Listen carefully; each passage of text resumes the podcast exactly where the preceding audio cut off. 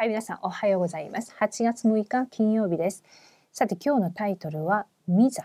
タラント、祈り、237時空超越ということです。人の働き17章1節です。彼らはアムピポリスとアポロニアを通ってテサロニカへ行った。そこにはユダヤ人の街道があった。はい、とても重要な聖書箇所であるんですが、今日の御言葉を確認したいと思います。ユダヤ人は体系的なシステムを通じて次世代のタラントを共に発見して専門性を植え付けます。しかし彼らは優れた実力を備えたのですが福音の色が薄いのです。この時神様は福音の契約が確実な大学生をリーダーとして呼ばれ全世界237カ国を生かす奥義を見つけなさいと言われました。どのように見つけなければならないのでしょうか？はい、じゃあ1番。237を生かさなければならない理由と内容。3団体つまりフリーメイソンニューエイジユダヤ人組織はネフィリムを科学的に証明して一気に先進国を掌握しました。代表的な例が瞑想運動です。これは徹底的に私中心となる行動で本質は表意です。しかし私たちは神様が中心になって精霊に満たされるように黙想を味わわなければなりません。この時間にミザの背景、御言葉の成就、祈りの特権を体験するようになります。2番です。237を生かす方法。教会全世界237カ国5000色にある空いたところを見つけなければなりません。私たちは創造主の神様、キリストが主人にならない教会を回復しなければならず、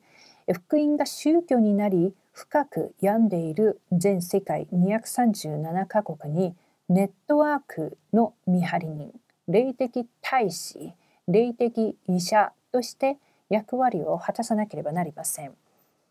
また5000色には必ず弟子がいると信じて祈らなければなりません。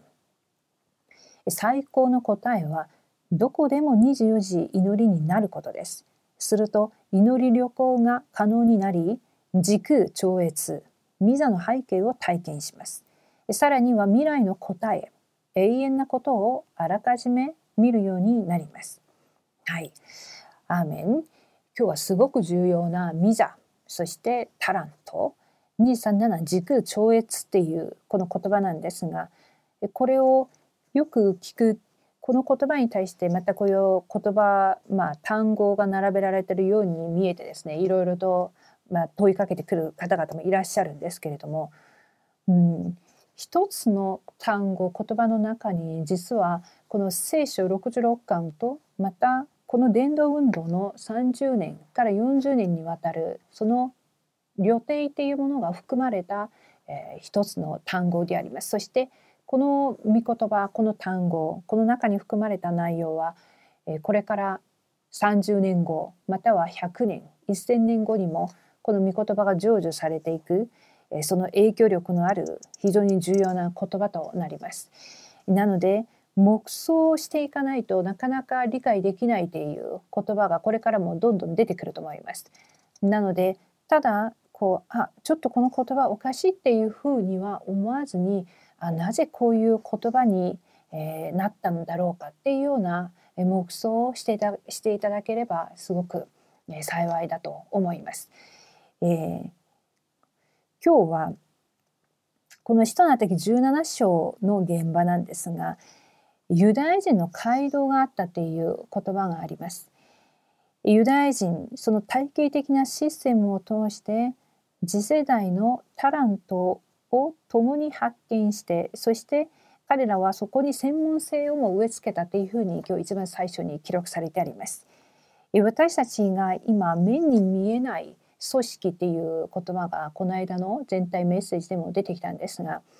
このアンテクっていう時代に非対面の戦略というのは実はこのユダヤ人はじめフリーメイソンニューエイジはすでにやっているでも実はこの非対面に対する奥義は神様が最初から語られていた奥義でもあります。私たちが今237カ国を生かすためにいろいろと、えー、皆さんが RUTC ニュースを通して現場の事情またご覧になっていると思いますけれども、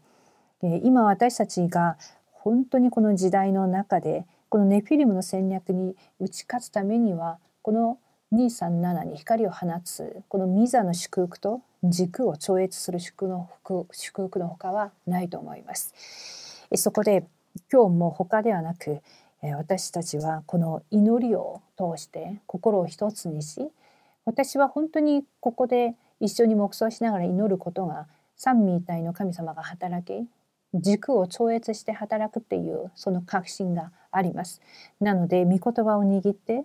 ミザに祈りを通してミザにミザとつながりその祈りを通して237に光が照らされるようにその時空が超越される働きが